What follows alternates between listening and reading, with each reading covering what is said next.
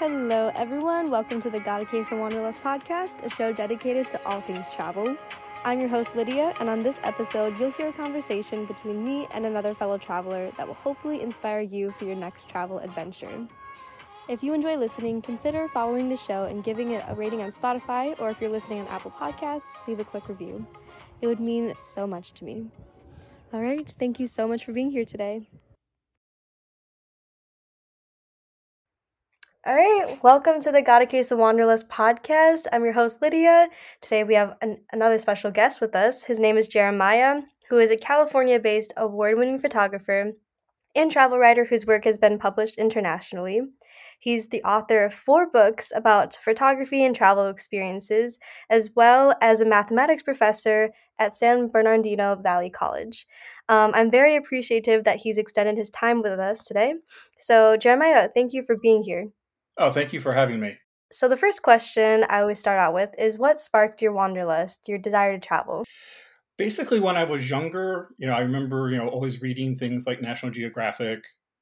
Um, when uh, Michael Palin started traveling, you know, his first series, you know, around the world in 80 days, you know, just seeing these things and just thinking, oh man, you know, someday this would be great. I'd love to do it.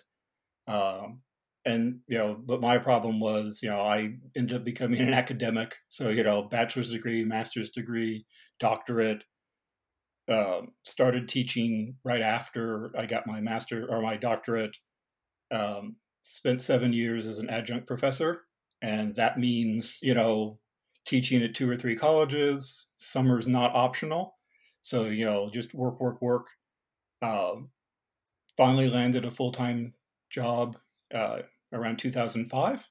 And then I realized, hey, you know, summer is now optional. Um, and I'm one of those types, you know, I just like to dive in. So my first big international trip was Tibet. Uh, I look back on that trip now, that was uh, very rough. yeah. and I think, you know, not knowing any better, uh, that was a, a, you know, was, was fine, but, you know, that was a very rough trip. Uh, but that sort of like, okay, you know, all the things I've heard about and you know thought about with travel, absolutely, the sites are just incredible. Yeah, the photos I was able to take, you know, it was just point and shoot basically because the, the skies are so incredible. You know, Tibetan Buddhism is incredibly ornate. So the temples and, you know, all the uh, prayer flags and such. And so it was just like, okay, uh, you know, I want to do this again. Um, so then I, you know, I, I waited a year because I had to save up and then you know headed to Peru, Machu Picchu. Same thing. Okay, I, I need to make this a priority. This is incredible. Um, so then you know those were both winter. Uh, no, one was a summer trip, one was a winter trip, and then I just started you know oscillating, you know, or doing both if I could afford it.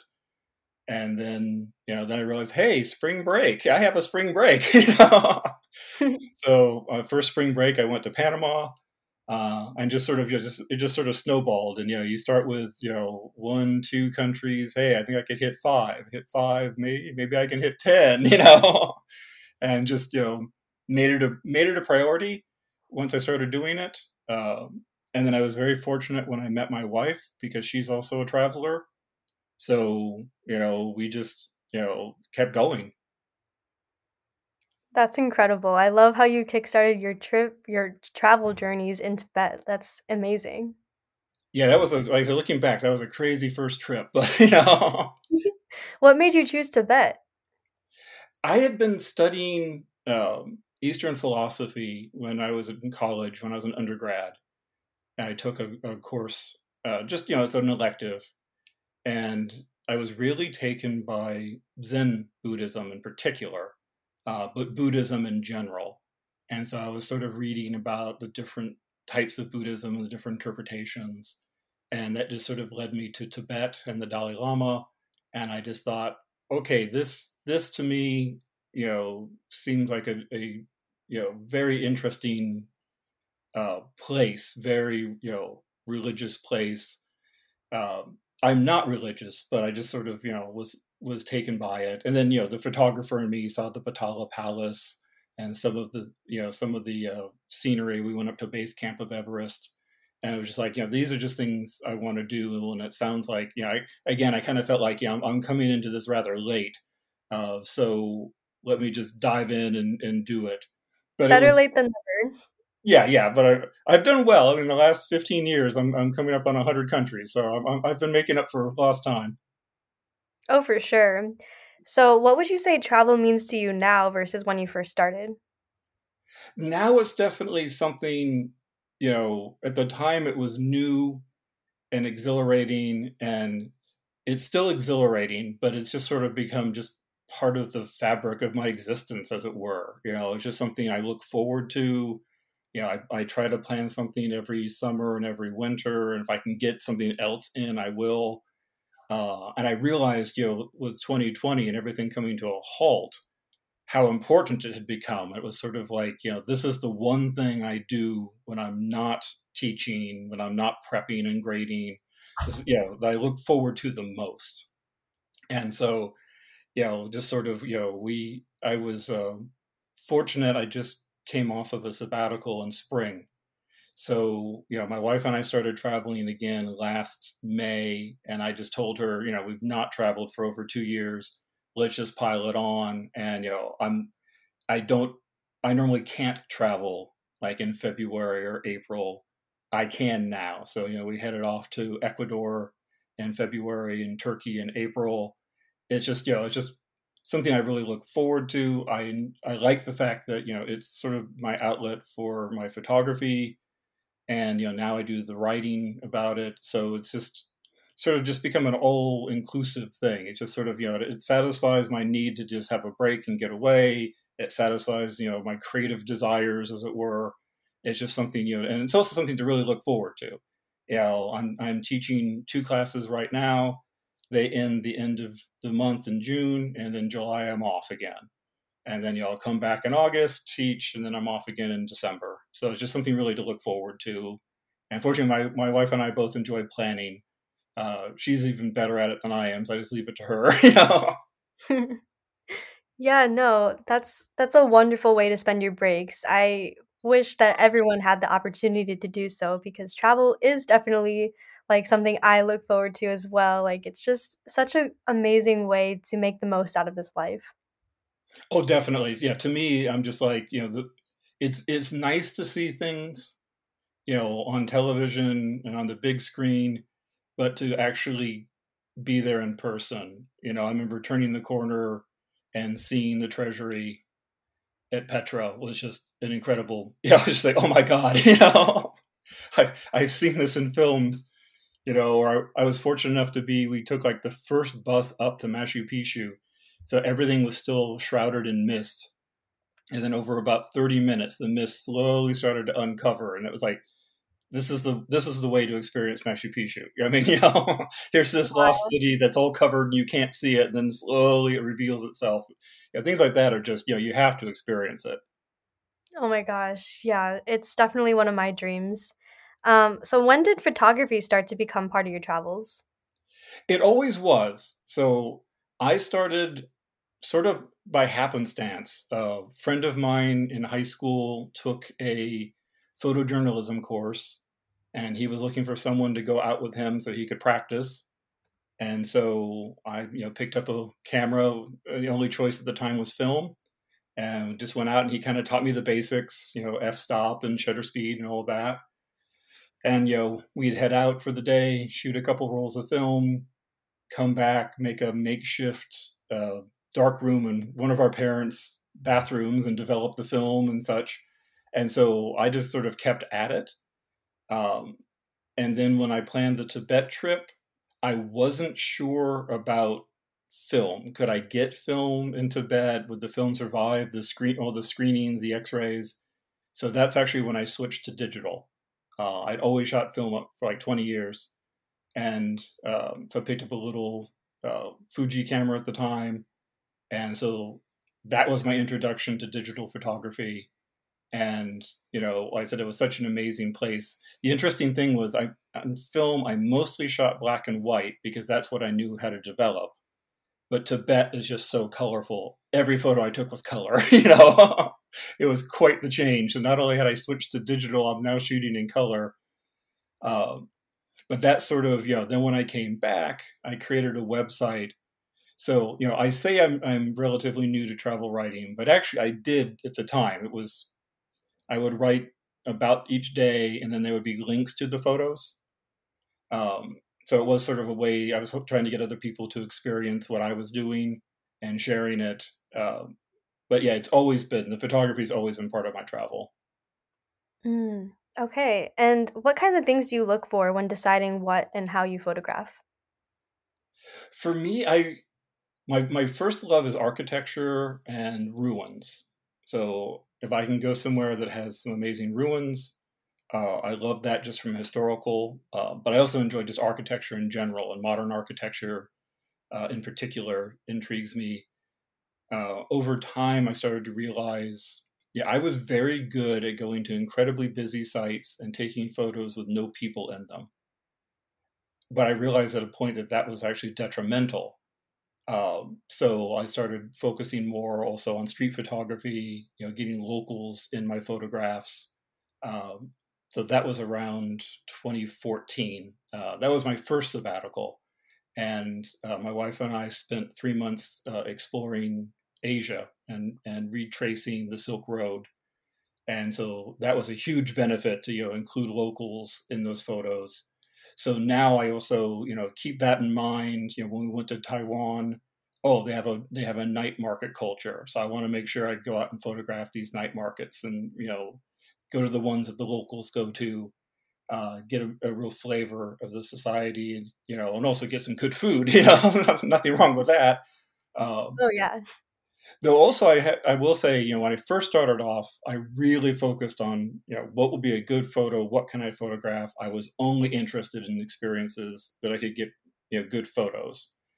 You know, as time has gone on, I've realized, you know, there's certain times I also want to add things that, you know, are great experiences. I can't necessarily photograph them. That's fine. Do you find it difficult to like battle the struggle between wanting to take photos and being in the moment? No, absolutely. And, you know, I'm one of those, I like to travel light. So I normally take one camera, maybe two lenses.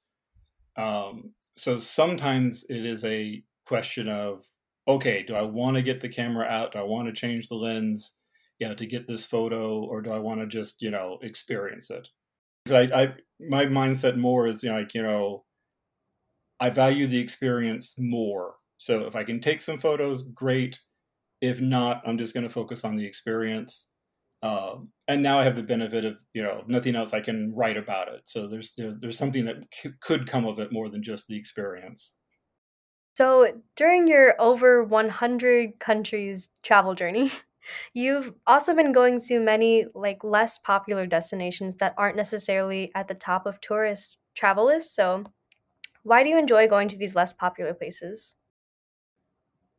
As I traveled, you know, more and more, I just found, you know, like when I started exploring Europe, you know, I've been to Western Europe, but I actually like Eastern Europe a little more.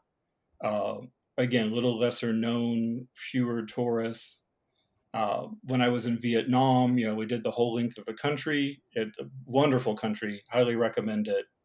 Um, but you know, in the middle of the country, so I, we were in Hoi An, and there was this opportunity to you know travel to this you know some ruins of some you know ancient culture I had never heard of before.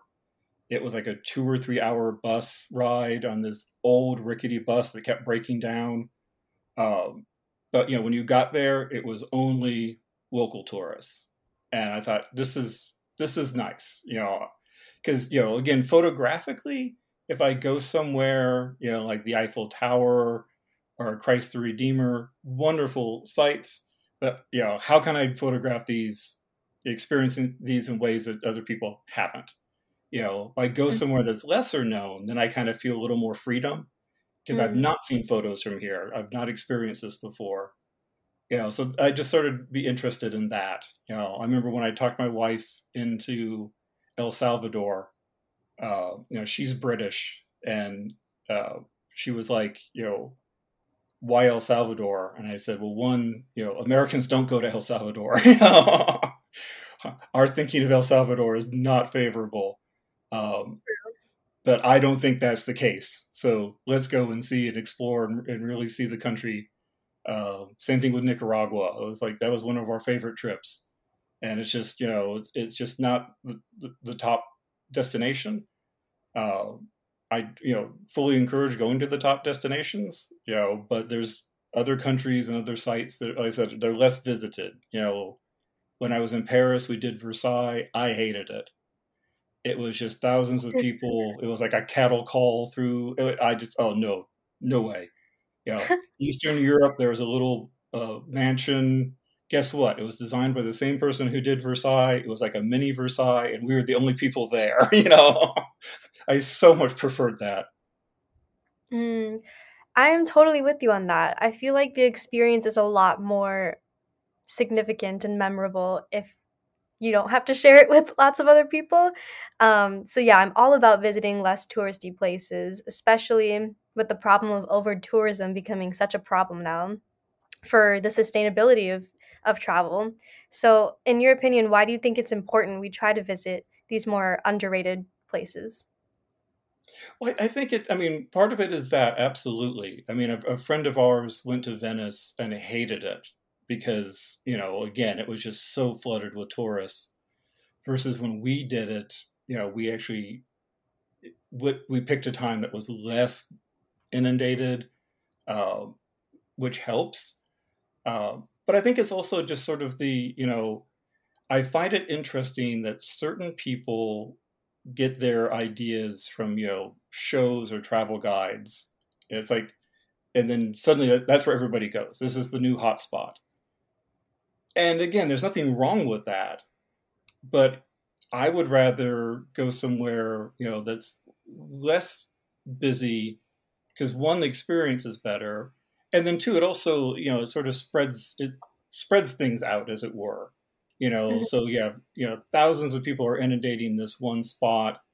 You start to think about, yeah, how did they get there? The fuel that was used to do that some of these places, some you know, so much uh, debris gets left over. You know, some of these beautiful gardens that get trampled on. You know, it's just like you know, to me, it's like spread it out, go there, but also you know, but you know, try to find a time where it's less busy, maybe off season, or realize that you know, like when I was in Cambodia, I mean, yes, we we did Angkor Wat. You have to do Angkor Wat, but then I spent a couple days you know, we had a local guide, and I just said, "Take me to temples you normally don't take people to." And know, we explored like 13 small little temples, and it was incredible. It was, you know, again, for the most part, we had them to ourselves, and you just felt like, okay, this is more natural. And again, I've come all this way. I want to make the most of it. Um, you know, I've, I've seen some people, you know, that, that set these records for like youngest or quickest to visit all the countries. And I and I look at their route, and I see, man, that was a very inefficient way of getting there, you know, and doing what you did. You know, I would rather, like I said, my you know three months in Southeast Asia, that was you know one big flight, and then it was all either small flights or trains. Yeah, I felt a little bit better about that versus you know keep flying from LA to Asia. That's not a, a good way to travel. Um, and like I said, also I just you know I I prefer sites that are you know a little less crowded. It's nice to sort of you know here's this site you've never heard of. Look at these photos I took. Look how incredible it is. Maybe you can consider going here.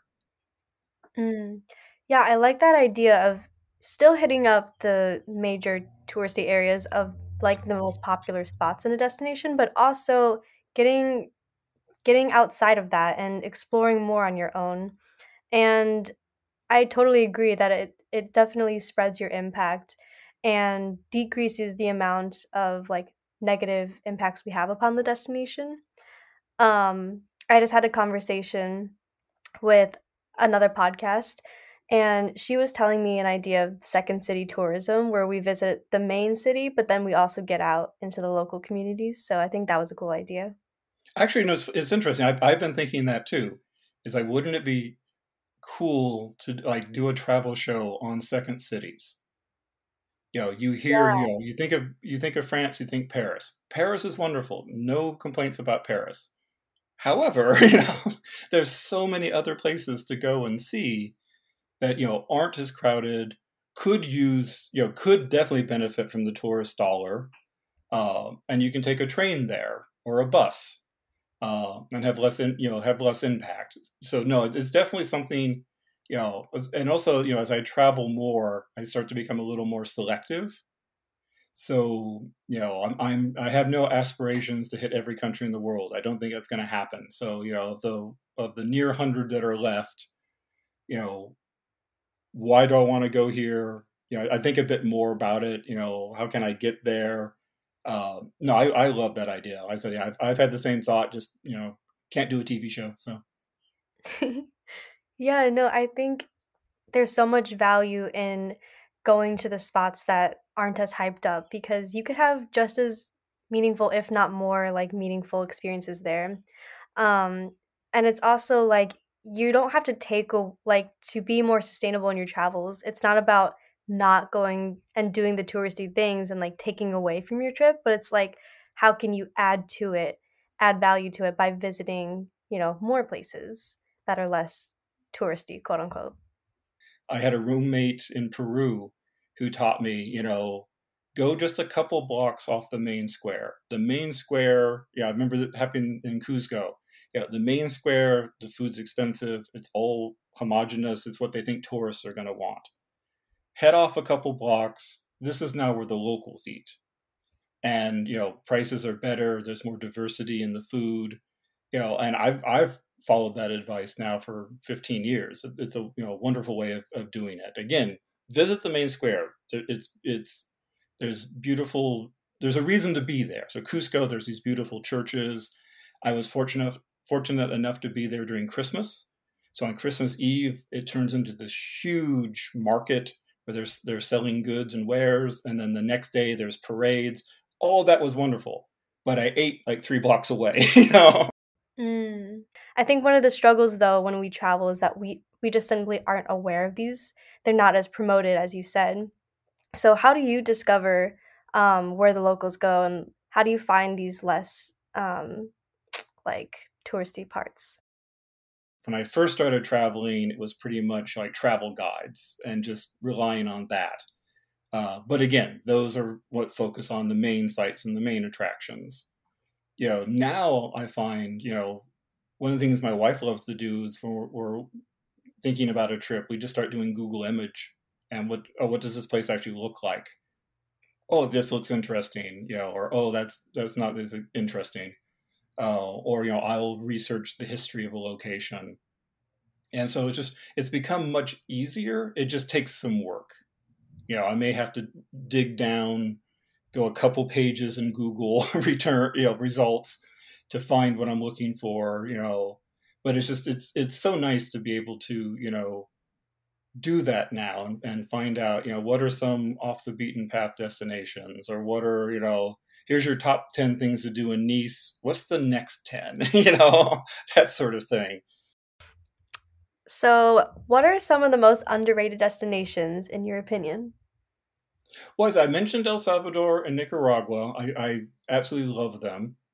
Uh, like I said, we just came back from Ecuador, but my intent there was I wanted to not do Galapagos. I wanted to actually explore the country of Ecuador, uh, and highly recommend that. That was wonderful.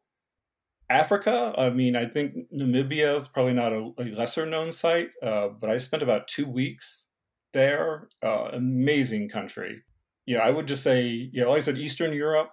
Uh, I've really enjoyed some time there. That was another one I had to talk my wife into it, especially from an American perspective. You think Europe, you think Western Europe, yeah, or, or Southern Europe. Yeah, I have a friend who, before the pandemic, every year she went to Italy. Amazing country. Go to Italy.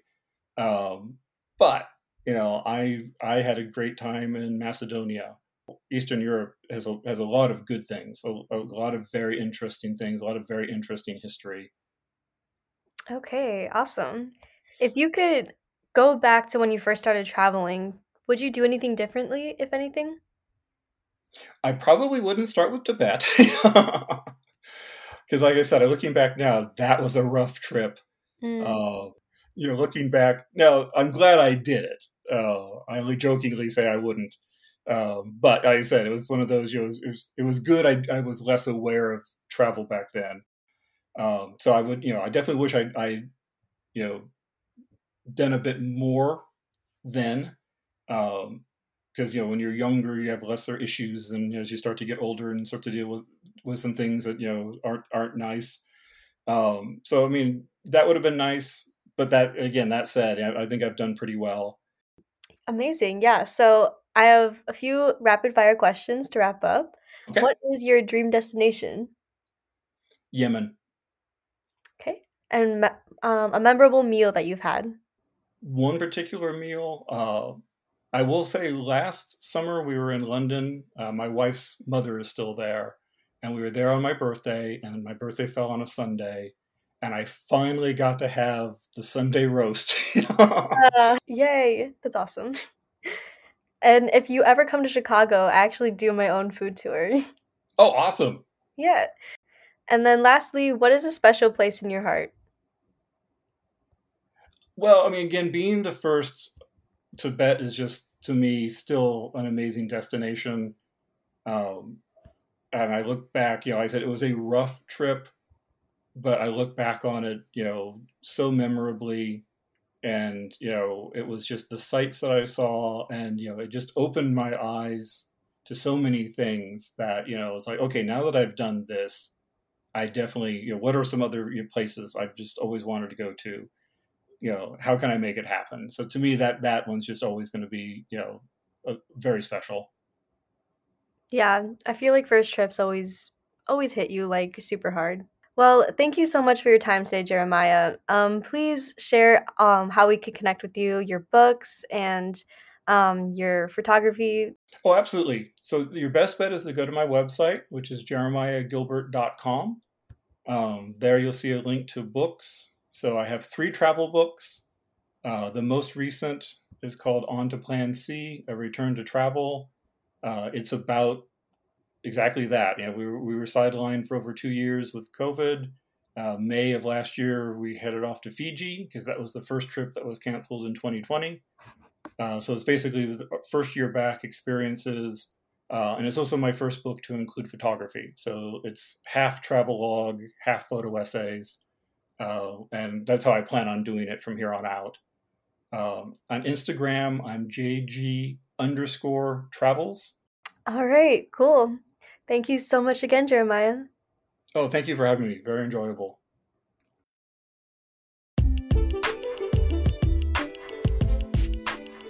Thank you so much for being here and listening to this episode. If you can take 10 seconds out of your day, please spread the travel love by following this podcast and giving it a rating. Or if there's anyone else in your life that has a case of wanderlust, it would mean so much if you shared this episode with them. You can find me sharing even more travel related content on Instagram at Gotta Case of Wanderlust and on my personal Instagram at Lydia Schultz, double Z.